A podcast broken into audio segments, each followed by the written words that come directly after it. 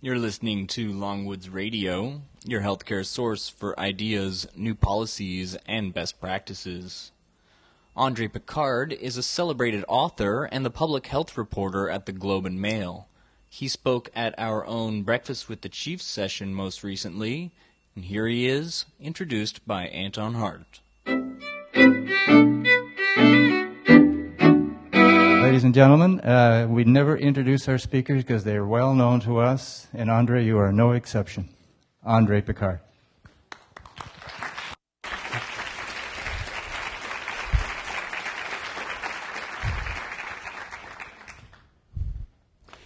Great. Uh, thanks, Anton, and uh, thank you for the, the, kind introduction. I've set my stopwatch so that I finish on time.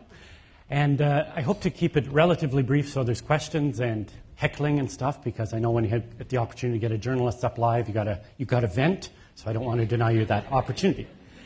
Um, there's a lot of talk these days about healthcare south of the border, with uh, President Barack Obama trying to to do the seemingly impossible, which is reform the dysfunctional 1.3 trillion dollar a year healthcare system in the U.S. And I use the term system there loosely, loosely because I don't really have one. Uh, but the debate, like the health system itself, has been dominated largely by vested interests. I'm watching it just like you do from afar. Uh, people like the, the insurance industry and dogmatists from all across the political spectrum, right and left. Uh, rarely in that debate do we hear from patients, or more specifically, from patients without a political agenda, or without, or not hired by a group with a message to sell. Uh, rarer still is to hear patients articulate what they want or expect from a health system. And that's not unique to the US discussion. Uh, we have the same problem in, in Canada. So I want to spend the time I have this morning that you've gratefully provided me with, this podium, to try and ask and answer that question. What do patients want? Sort of a twist. I live in Quebec, so it's a twist on the age old question what does Quebec want? But uh, maybe what patients want is a little simpler, if that's uh, possible. But uh, I think it's a fundamental question, and unfortunately, it's one that we almost never ask. You know, we never just sit back and take a step back and say, what, what do patients want and how can we give it to them? Uh, and even if we do ask it, we rarely wait to hear the answer because we don't necessarily want to hear it, depending on our, our position of power. Um, I once wrote a story that showed that doctors allow patients to speak on average for 24 seconds before they interrupt them. That's a, the kind of science we need to read about.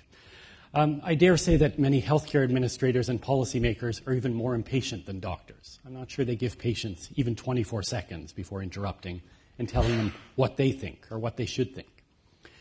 Now, there's those in, there are those of you in the audience who will say, and maybe fairly, uh, that you can't answer the question, what do patients want? That's an impossible question. There's too many kinds of patients. There's a whole myriad of them. And that's true. There's all kinds of conditions. Uh, and there's an even more vast number of responses to, to health related predicaments. But I, I, still believe that patients share a lot of common traits. We can get a sense of, of what a patient with a capital P really is.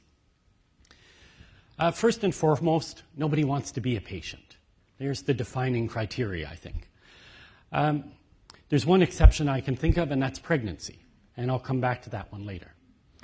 Uh, but it reminds me of the old Woody Allen joke. He, he would say, Why would I want to join a club that would have me as a member? That's a bit how patients feel. It, you don't want to be there. Uh, as much as Canadians love Medicare and nurses and doctors and their hospitals, nobody wants to be in a position to, to use them, to be sick or wounded or, or demented or whatever condition they have. It's strange then, given this near universal desire to not be sick, that we do so very little to keep people well and to give them the tools to stay well. That's a fundamental flaw in our system. And you know that well, and I'm not going to harp on that one too much. Although I'll do my fair bit of harping today, don't worry. Uh, you know that we invest a pittance in physical health and even less in mental health, and we pay the price for it at the end of the line. I often write in the paper that in Canada we have a sickness care system, not a health care system. And I, I think we have to fix that. There has to be a fundamental change but if we look south of the border, uh, it's a bit frightening. It tells us how difficult fundamental change is going to be. It, it's going to hurt, and we have to realize that. And I, I think we should uh, take our pain in, in small doses, not all at once. So we should start changing gradually now and not wait for a crisis. Now, we can talk about this gross contradiction in why do we invest only in sickness and not in health a little later if you want. But as I said, I, I think you know that, that dilemma very well. So I want to get back to talking about the typical patient. Uh, when they require medical care, patients want the care to be good, they want it to be quick, and they want it to be easy to understand. I, I don't think it's any more complicated than that. Those are fairly basic and essential demands that they have. In other words, Canadians want the care to be there when they need it. To me, that's the rallying cry of Medicare. That's what it's all about. Uh, be it a visit to ER for a broken arm, bypass surgery for a clogged artery art, or arteries, uh, radiation for breast cancer, monitoring of blood gases for people with COPD, or a long term care bed for a patient with Alzheimer's. They all want the same thing good care, quick care, available care. These desires, once again, are near universal. You won't get any debate among patients about that. Care should be easy to access and easy to understand. That, that should be our goal. It's what you should do every morning when you get up and go to work. But navigating the healthcare system is something else entirely. Uh, it, can diz- it can be of dizzying complexity, even for the most savvy patient. And it shouldn't be. It shouldn't be as difficult as it is. And I'll again come back to this issue a little later. Another expectation of, of patients or of Canadians is that their care will be free. And I use the term free in quotes here. I'm using it very loosely in the Canadian sense of free, meaning we pay for it with our taxes. I'm not sure if that's in Wikipedia, but that should be the Canadian definition. Uh, in other words, the typical patient believes they should not have to pay for care out of pocket, that it should be covered by their beloved Medicare. After all, that's where about 40% of our tax dollars go, 40% in counting, I'd say.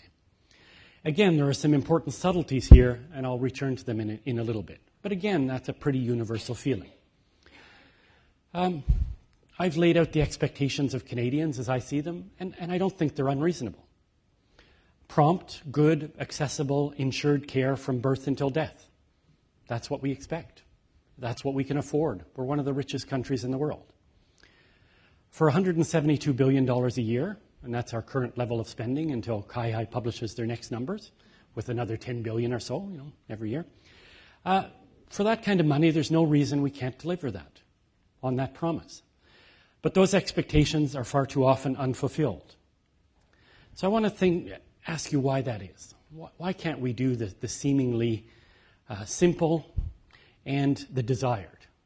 We have the money for it, we have the ability to do it. Why don't we deliver? One reason I think is that no one is speaking up for the patient. And that's what I wanted the focus of my talk to be this morning. In our healthcare system, the patient is all too often an afterthought. They're not the, the center of our, our being and our doing. In our healthcare system, we have an endless supply of lettered organizations. I saw a few of them roll by there, but OMA, OHA, ONA, and so on. All the O words in this province and the C words nationally. And that stands for Canadian, those of you with a filthy mind. Uh, absent from the list, and I could do a long list because I write about acronyms all the time, Notably absent from the list is something like OPA. Where's the Ontario Patient, Patients Association or organization?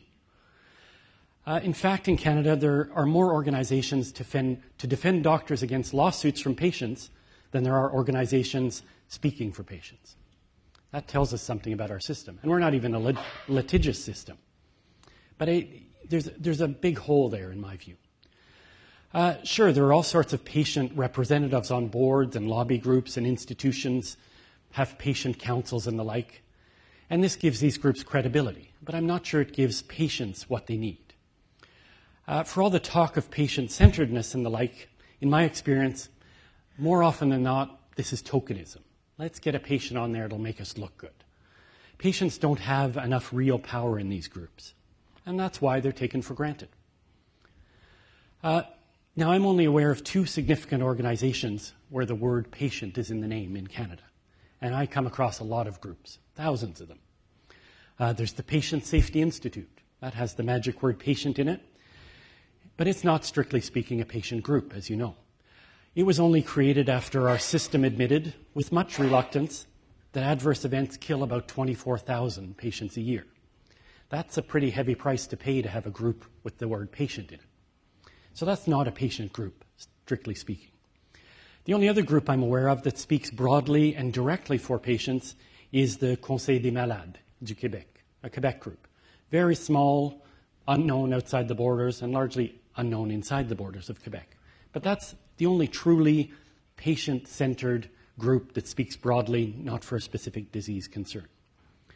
And I, am I'm, I'm a bit baffled as to why we don't have one in Canada. Now, there are those who'll say, hold on, we do have a lot of patient groups. We have the Canadian Cancer Society, Heart and Stroke, the Lung Association, etc. Uh, now, it's true these consumer groups play an important role. I think they play a fundamental role in our health system. But they have specific and narrow concerns. And that's not a knock on them, that's their jobs. The patient there has, the patient, when you look at this collection of groups, has been reduced to a collection of body parts or disease entities. And that's, that's not good. These groups, for all the good they do, are not speaking for the patient as a whole and for their broad concerns across the whole care spectrum and they're not necessarily patient controlled.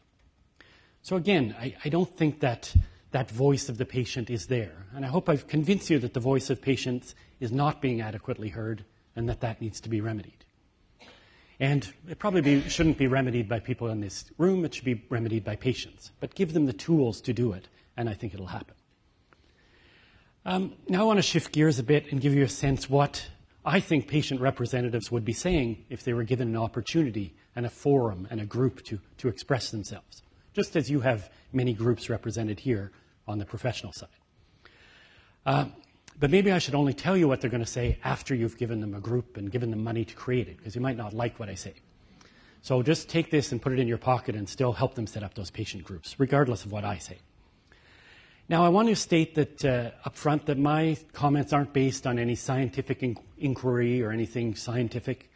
Uh, in fact, I've made a, a determined effort this morning. I have no numbers in my speech. It's early in the morning. No PowerPoint because I have a I go into anaphylactic shock. I, am allergic to PowerPoints now. I go to too many conferences. But I, this is uh, an impressionistic view uh, that I have of what I think patients would tell you if they were given the opportunity and a formal structure to do so. Uh, but I hope it's a fair representation based on the, the time I've been in the health system. Uh, I've been doing this job for a couple of decades and have uh, a couple of decades of experience as, as a caregiver to parents with long term chronic illnesses. So, so, that's where the background comes from, and that's where my views come from. And I should mention, while I live in, my, in Quebec, my parents lived in Ontario, so some of these comments, I hope, hit close to home. Only the bad ones, not the good ones. Um, what I hear first and foremost from patients, and this is not something we read in the newspaper or hear on the news very often, is something very important. I hear that we deliver really good medical care in this country. Uh, that's reflected in satisfaction ratings. If you read them, they're consistently very, very high. And we have to distinguish here between polls that uh, poll patients and polls that poll the public. Uh, one of the paradoxes of Canada is uh, the people who are in the health system love it, and those who are not in it think, think it's a disaster. But there, go, there is another Canadian trait. So I think look at the satisfaction ratings. We do a great job of delivering medical care. Uh, we do the plumbing well, is the way I would put it. We have top notch medical professionals, state of the art medical equipment, and infrastructure that I tried to find something to good, to, good to say about, but let's just say it's passable. I'll come back to the infrastructure issue a little, little later. On the medical side, the bottom line is this our outcomes are as good as anyone in the world, and we should be proud of that, uh, and that matters to patients. Now, I don't want to, to give you the, I don't want you to get swelled heads at the top. I'll, I'll knock this down a bit later. But this isn't all about medical care. In Canada, I think our social safety net is a really key contributor to the health of people, and we shouldn't forget that. But today I'm talking about the health system, and it does a good job. So the care is good. I think we also do the business side well. Uh, when they look at us south of the border, if they're honest, they're envious of what they see. Uh, very well administered system, cost efficient. Our administrative costs are a fraction of the US because we actually have a system and they don't. Um, I often hear that our health system is bureaucratic and it has a lot of fat in it. Personally, I don't see a lot of evidence of that claim. I think that's largely political rhetoric, and it comes largely from people who are not in the health system. I, I just don't think it's true. It's an easy thing to say, but, but there's not much basis of fact. Uh, we also do access and fairness well. That's one of the keys to healthcare, is that it be fair and it be accessible. Thanks to our publicly funded insurance system, no one in Canada is denied basic medical care. And we often go well beyond the basics. Again, we, we compare well to any country in the world on that, on that stage. And this matters to patients too. They, they believe in fairness. Now, and at the risk of this sounding like a, a jingoistic homage to Medicare, let me also say there's a lot of room for improvement. So let me get into some of that. To me, there's something really essential missing from our system, and something that leaves patients and their family members really frustrated. Uh, I don't think we do customer service very well.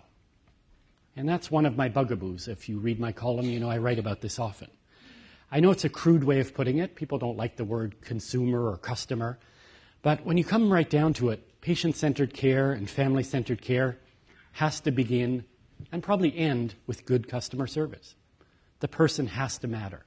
And I'm, as I said before, I'm not convinced that that's the case right now. What does good customer service mean in healthcare? Uh, to me, it means anticipating needs, delivering care with respect, with a capital R, making it easy to navigate the care system, and making amends when things go wrong. Now ask yourselves how many of those things we do consistently every day. I, I don't think it's enough of them. In Canada, we talk a good game about patient centered care, but we don't walk the talk near often enough. That starts right at the front door of our institutions. Uh, I spend a lot of time in hospitals.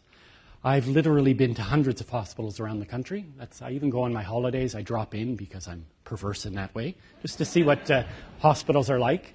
Uh, my, my children have also uh, been kind enough as to have things happen to them so that I visit hospitals in remote areas. That's always fun too, especially if you have a Quebec Medicare card, which is like the plague in Ontario. But we won't talk about uh, portability today. Um, now, so I've been to a lot of these hospitals, and I've been lost in most of them. And I can tell you they're not welcoming places. Uh, most hospitals are dizzying mazes. They're really difficult to get around, to navigate. Uh, to me, they're almost a metaphor for our care journey in Canada.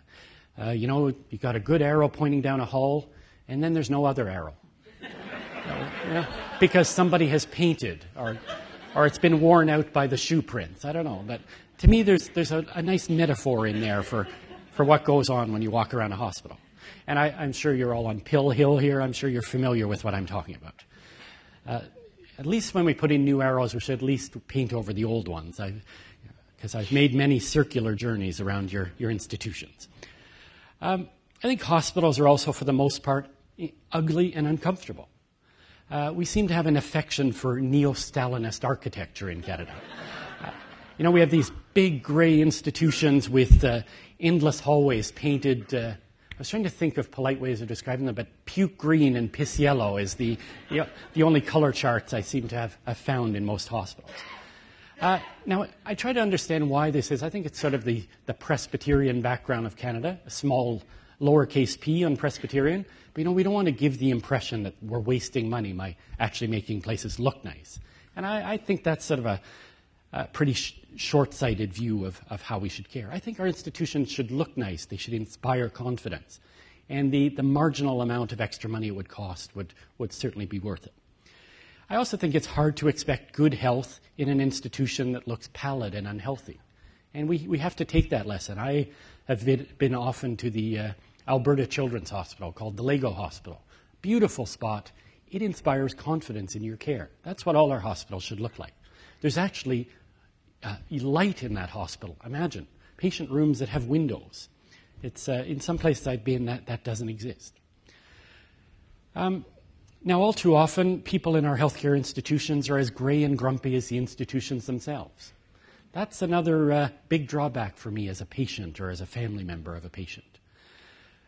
They don't look you in the eye. When someone speaks to you, the most likely thing you're uh, going to hear in a Canadian hospital is take a seat, wait, fill out a form. Not welcoming words. And I know there's all kinds of reasons this happens, people are overworked, etc., but I don't want to hear the excuses anymore. I want better customer service, and I think patients want it. When patients go to hospitals, uh, they're frightened, and the way they're treated makes the visit all the more frightening. They're often isolated. They have nobody to talk to. I, I can't tell you how many times my mother, who suffered from COPD and dementia and a number of other conditions later in life, can't tell you how often she was just stuck in a hallway for hours, without, you know, literally without a pot to pee in. That's too many people get treated like that. It's, it's insulting. Um, they're isolated, as I said. They don't have anybody to ask simple questions to. Everybody's too busy.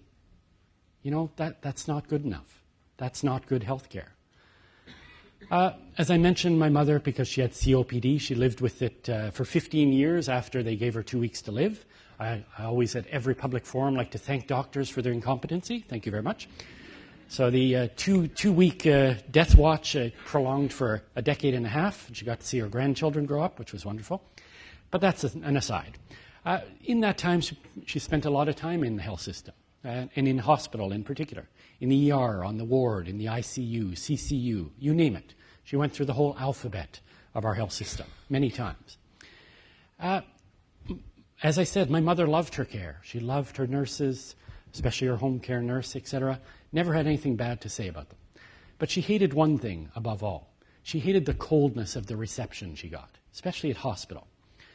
Uh, in the hospital, and she lived in a small town, they knew who she was, but they treated her every single time as if she had never been there before. Uh, even though my mom was a frequent flyer, medical staff asked her the same questions and got her to say, fill out the same forms every time. Even Air Canada treats its frequent flyers better than that. And, and that's saying something. uh, now, you'll notice I focus my comments here and my negative comments on hospitals, and, and I've done so deliberately uh, because our, our system is hospital centric. I think a little too hospital centric. I think we have too many hospitals in Canada and too many hospital beds. I know that might get me lynched in this crowd, but I, am going to express the, the views I have. I think much of what we do in hospitals can and should be done elsewhere, and we should, should aim for that. And I promised before I'd come back to the example of childbirth. To me, that's the most glaring example. Uh, the number one reason for admission to Canadian hospital is still childbirth. How ridiculous is that? Uh, if we had a health system that was patient centered, we'd have birthing centers and midwives coming to the home, and we'd stop treating childbirth as an illness. Uh, we have to get pregnant women out of hospitals. The vast majority of them don't belong there. I also think uh, we have too many acute care hospitals, beds, as I said, but conversely, the most glaring shortcoming in our system today, again, in my opinion, is the lack of available and appropriate long term care beds. There's a real yawning gap there of care, and one, again, that doesn't get near enough attention. Our hospitals are filled, you know, people say, oh, we need more beds, our hospitals are full. Well, our hospitals are full of bed blockers, people who should be in more appropriate care. Uh, they should be receiving home care and supportive care in nursing homes or specialized care in long term care facilities. And our Medicare system should facilitate that. We shouldn't have this ridiculous changeover where uh, one day you're a hospital patient, and the next day, oh, by the way, uh, we're going to reclassify you. It's going to cost you $2,000 a month. There, there's some real perversities in our system that we have to deal with that people shouldn't have to, to endure. Uh, when we talk about wait times, you know, it's great that we're doing hip replacements, et cetera, a little faster. But when we talk about wait times, that's what our focus should be. It should be on the, the intolerable and often inhumane waits for placements in long term care. I, I, can't tell you how many hundreds and thousands of Canadians are suffering because of this. It, it should be a, a, priority. But again, this patients don't have a voice, and particularly seniors don't have a voice. They're a group that doesn't speak out, uh, that takes it on the neck all the time, and we, it, it's awful the way we treat them, by and large. Um, the move from acute care to long term care is a transition. And transitions, as you know, are really important. Transitions are where we fail. I, I saw in the recent Longwoods, uh, after I had written my speech, I saw a little title of an article about the, the, the handoff. The handoff is where things are going wrong. And I, while I wouldn't use the football metaphor, I think that's entirely correct. That's where everything breaks down. We do have these wonderful pockets of care all along the way, but our connections between them fail all too often. And that, that's what frustrates people. There's no reason that we can't deliver a continuum of care because we have all the elements in place, but we're just not connecting them. So you know, you know where these problems are occurring. They're occurring in the transition from the family doc to the specialist, from diagnosis to surgery, from surgery to home care, from ER to ICU, from acute care to long term care. That's where all the breakdowns are occurring. Uh, transitions are when patients are most vulnerable. Transitions are when patients fall through the cracks. And some of them don't get found, they, they fall pretty far. A big part of the problem, I think, is tracking. And to do tracking better, we need electronic health records. Now, that's not today's subject, and I know a lot of people have now broken out into a cold sweat because I've said e health. But I do, uh, I do owe it to you and to myself to say a few words on the topic. I, I think that uh, to have patients dependent on paper records in 2009 is really an act of contempt. It's a travesty in our health system. Uh, we live in an era of instant communication. We have someone sitting here sending Twitter posts. But we cross the street to these billion dollar institutions and we still have paper records. It, it doesn't make any sense. Uh, we have to be able to transmit health information in a modern fashion. We're, we're in the horse and buggy era in the communication of health information. It's unconscionable and it's bad patient care. And we have to deal with it as a priority, no matter how politically uncomfortable it makes us.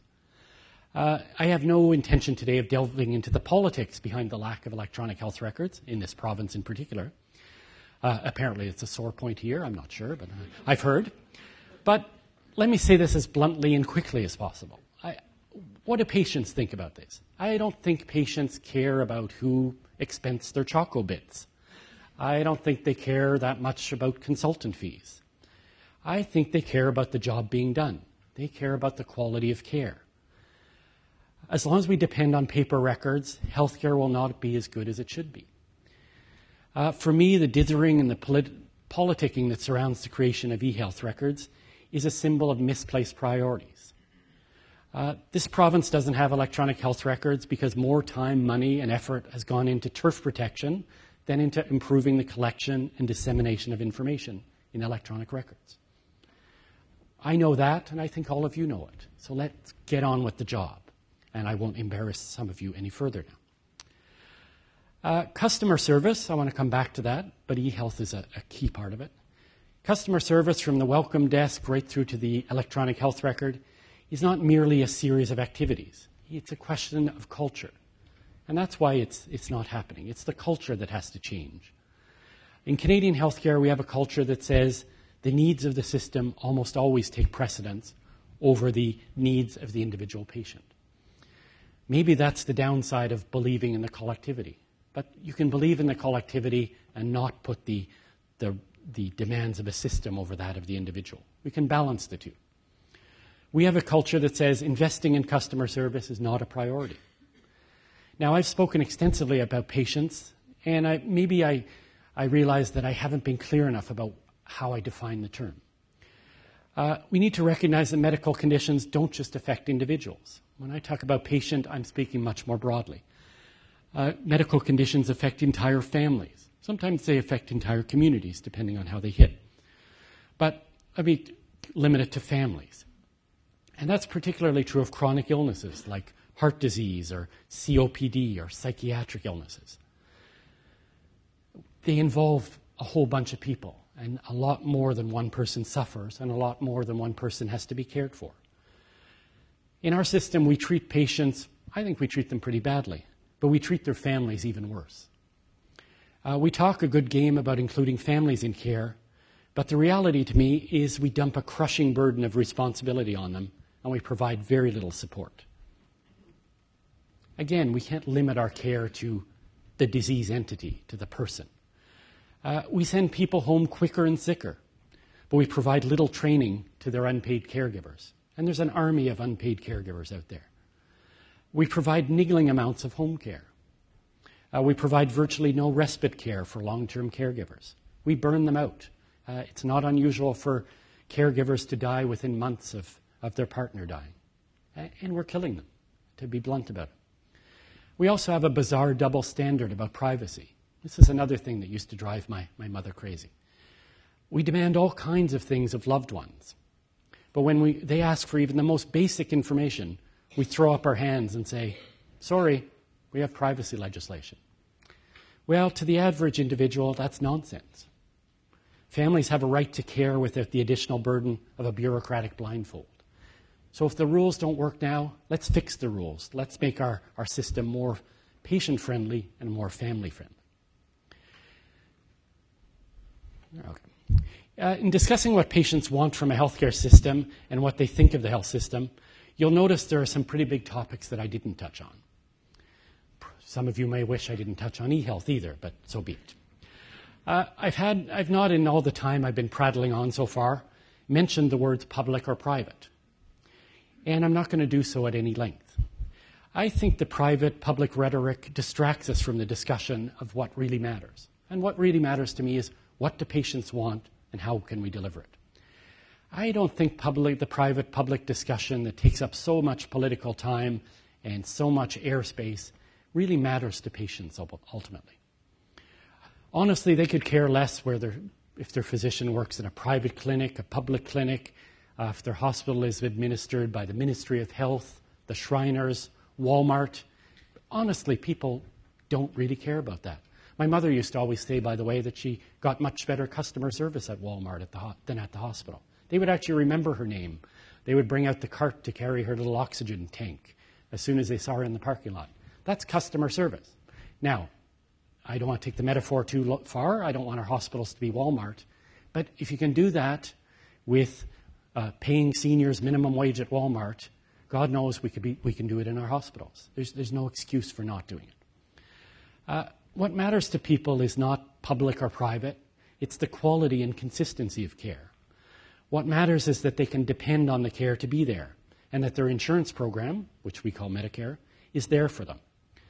Now, that's all I intend to say on the pri- private public topic. As I said, it takes up way too much time and, and airspace. I, I, just wanted you to know that I'm ignoring the issue deliberately. It's not an oversight, and if you want to talk about it more in the question period, I'll, I'll be happy to, to go on then. Uh, another thing I didn't mention is the Canada Health Act, which, uh, as I rec- if I recall my Canadian history, it was uh, brought down by Moses uh, on a tablet of stone. I, I'm a bit, uh, it's been a little while since I was in high school, but I think that's how we got the Canada Health Act. Or maybe it was Monique Bégin, I don't know. But, uh, and I didn't, uh, you know, I didn't talk about those, those bureaucratic underpinnings of the system. Uh, and again, that's deliberate. Uh, this notion that Medicare defines us as a nation is, is something I hear over and over again. And once again, I think this is nonsense. I would hate to live in a country that's defined by an insurance program. There's a lot more that defines us than, than that. Medicare is good. It's a nice program. It's a smart program. It's a publicly administered, state funded insurance program, period. That's how we should treat it. And it, as long as we get caught up in this religious uh, admiration of Medicare, we're never going to allow it to be updated and modernized and fixed. And it, it needs a lot of modernization. Now, that being said, I want to talk about the CHA a little bit. Because uh, again, there is too much drama behind it and too much uh, sense put to it, its meaning and how important it is. It's a piece of legislation like any other, not a very well written piece of legislation, but it has some important elements. Uh, the most important of which are, as you know, the five program criteria. Uh, we often describe these as the guiding principles of Medicare, but they're actually program criteria. If your province doesn't fulfill these, technically they don't get money from the federal government. In reality, that's not true, but at least on paper, it's true. So let's do a little reminder of what they are. Uh, this is what was carved on those tablets of stone by the Lord Himself. Uh, number one, public administration. Provincial health insurance plan must be administered on a non-profit basis and audited yearly.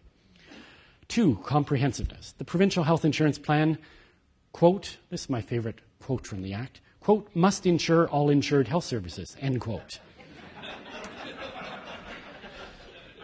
I don't know about you guys, but I had to take Philosophy 101 in university, and that wouldn't have cut the mustard. But there, there you go. That is what it is. Number three, universality. All insured health services must be provided on, quote, uniform, uniform terms and conditions. Again, a nice vagueness there. Four, portability. Insured health services must be paid at a rate set by the province, even if a patient is treated in another jurisdiction. Well, I mentioned before I have a Quebec uh, health insurance card, so I won't talk about that. Uh, five, accessibility. The provincial health insurance plan must provide, quote, reasonable access, close quote, to services and must provide, quote, reasonable compensation, close quote, to medical practitioners. There are our five guiding principles. That's why I don't want our country to be based on this. Thank you very much. Um, but those are important to know, but this isn't going to inspire uh, people to go out in the streets. This isn't going to inspire love. And Medicare is, is something more than that. It's more than the Canada Health Act. But that's its basis. So let's not lose sight of that. It's an insurance program, it's nice, la di da. Uh, and while it's not mentioned by name, I do think there, there are other principles that are implied in there that are important. Um, the most, you know, I think uh, why we have those five elements is they're, desi- they're designed to ensure fairness and equity, not necessarily equality. Equity and equality are different words, but that's what the, the, the goal of the Act was, among other things, and to stop doctors from extra billing. But the, that's the, the fundamental philosophy behind it. Let's have fair, equitable health care. Uh, I think Canadians, by and large, believe in that. They believe in fairness and equity, and that's why they support Medicare, even though they, they're not conversant with all the, the nitty gritty of the circular arguments within the legislation. Uh, I also think there's a sixth principle that's implicit in there, and it's one we don't talk about near enough, and I think that's accountability, or you, some people call it affordability. But I think that's where the, the patient service comes in, or the customer service. I think there's an accountability there that's implied in all those measures that, that we, again, don't respect enough. Uh, Canadians are a practical lot of people. Uh, not, not many people believe that all Medicare can be provided to all people at all times on an unlimited basis. I, I think Canadians are more realistic than that. Uh, patients know intuitively that there are limits to the care.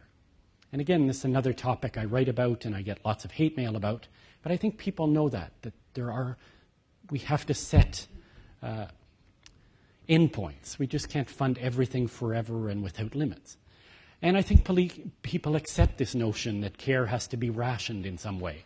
And I know I'm using the ugly R word, but to me, rationing is not, is not a bad word. It's a, it's a reasonable expectation and something we have to do in, a, in a, an insurance system, public or private or otherwise. And people have to know that. We have to be honest with them about that. Now, the problem isn't rationing. The problem isn't saying that some stuff isn't being covered. The problem is that we're not clear in any way to patients on how the lines are being drawn. There's a constantly moving target, and it's not, again, it's not fair to them. Uh, to me, the most glaring public policy failure in the healthcare field today is our unwillingness to define what's in and out of the Medicare basket of services. I, I think we owe it to ourselves to do that. And if we, it doesn't have to be a set list. It can be a way of determining criteria. But we have to set those limits. patients want to know them, and they should know them. Uh, instead, what we do is we perpetuate the fiction that there are no limits. And that's why our spending is not controlled in any honest way. And that's, I think, dishonest and counterproductive. How am I doing for time? I'm okay. Uh, yesterday, I was uh, at the University of Ottawa. I was at a forum for new medical students. I go and speak to the new university students. I was in this very lecture hall, the U of T students last week, uh, yesterday at U of O. It's always fun to meet the uh, green behind the ears up and coming students. They all think they're going to be wonderful and they're never going to be cynical like you guys and me. so I go there and I try and burst their bubble. But anyhow, I was on a panel of people from uh, different backgrounds who are offering up advice to these, these young people with uh, really dauntingly impressive resumes uh, on how they can be better doctors in the future. So, just at the start of their career, try and get them and say, listen, put these uh, evil thoughts in their head that there's more to doctoring than to uh, talking to one patient in their room and billing, that it's much more complex than that. One of my fellow panelists was uh, Yves Brunet. Uh, he's a patient who's lived 25 years with HIV/AIDS, more than half his life. And he offered up what I thought was the most important advice of the day to these would be doctors. And I want to read you a quote from him. Uh, he said, Look me in the eyes. Look every patient in the eyes and tell them the truth. Do it honestly and do it compassionately. And I thought in those two sentences, Mr. Brunet summed up all the advice you, you really need to deliver for patient centered care. That, that's what it's about. It's about looking people in the eyes and telling them the truth even when it's uncomfortable, even when it's difficult. Uh, listening to people matters too. Uh, Mr. Brunet had a wonderful uh, expression. He said, grow a third ear. You know, you can never listen enough to the patient. And if in a they're in a profession where they interrupt people after 25 seconds, they need maybe four ears, maybe not just three. Um, so listening to people matters, and it matters a lot to them, especially when they're scared and they're sick and their families are frightened. They don't know how they're going to pay for their cancer drug. That's all very frightening. They need to be listened to. Uh, care that's not centered around the patient and the family cannot be technically efficient. It can be technically efficient and it can be medically effective, but it will never be good care. You, know, you have to go beyond the, the technical aspect. Uh, the humanity of the care matters. To provide good care, you have to do a lot more than treat a condition. You have to treat a person, a whole person, and sometimes you have to treat their family too. Patients are not just vessels for a disease or a health condition. They're not just billing numbers or cost centers. Uh, patients are physical, emotional, and spiritual beings, and f- for all the good and bad that implies. They're not always easy. Uh, you have to treat them in the context of their lives.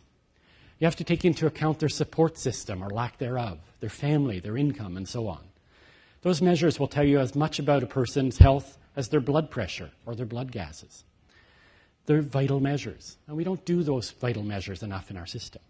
We're too technical. Uh, every health problem a person has, every encounter they have with the health system, is a journey. Now, that's a cliche, but there's often some truth to cliches.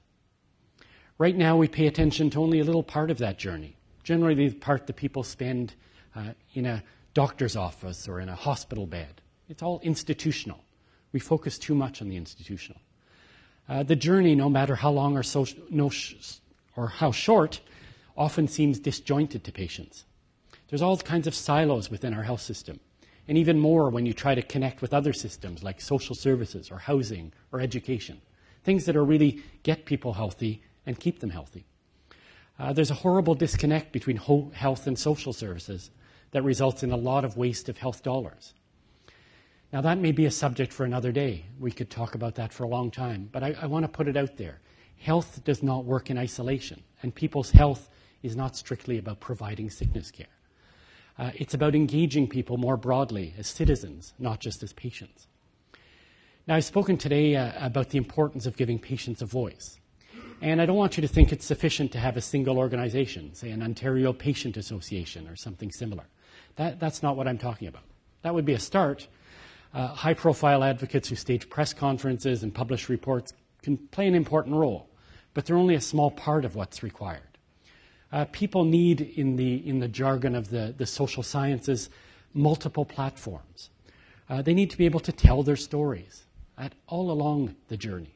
That, that's so important to, to express yourself, to be heard, and to be listened to. Patients need to be able to speak to their frontline healthcare provider. But nurses and doctors are so busy, they have seemingly no time for those conversations anymore. Healthcare is suffering as a result. Uh, patients also need to get their views heard up the chain of command to be able to express their dissatisfaction. And yes, their satisfaction, because there's a lot of that too, to administrators and ministry officials, policymakers, and politicians. Uh, to me, without good communication, we can't have good health care. I think it's an essential component. Feedback needs to be an integral part of delivering care as well. There needs to be follow up, not just treatment. Uh, I know there's a lot of patient satisfaction stuff going on, particularly in this province. That's not too bad. It's a good start, but it strike, a lot of it strikes me as formulaic. A lot of preset questions that generate predictable answers. Maybe that's a bit too critical of your feedback surveys, but that's again my, my impression of them. Um, be a little braver and a little bolder. Ask people, ask patients and their families about the journey, and let them tell you how to improve it. Ask them some open ended questions. That's when you get interesting stories. Some institutions are implementing storytelling initiatives, and those are great. I applaud those. I think they're, they're an important initiative. But again, these have to be more than corporate arts and crafts projects. They have to be real, they have to have meaning. Uh, while letting patients tell their stories is important, listening to them is more important still. And while talking and listening is all well and good, there's no point into the exercise if we don't act on what we learn. The key to patient centered care is better communication. It requires a dialogue, not monologues in parallel, which is, I think, what we have now. Communication needs to be an integral part of patient care, not an afterthought or a bureaucratic task to check off the list. Uh, there needs to be, in my view, patient and family representatives within the system, and there are some patient advocates and family advisory councils and the like. But again, this can't just be tokenism. They have to have a real voice and they have to have real power. In, all, in our health system, we're all for giving patients and families a voice, but we rarely give them any real power. That's a little scary. Uh, we need to do more than talk about patient centered care, we need to live it. And I'll wrap up there, and if you have any questions, I'd be happy to answer them. Thank you.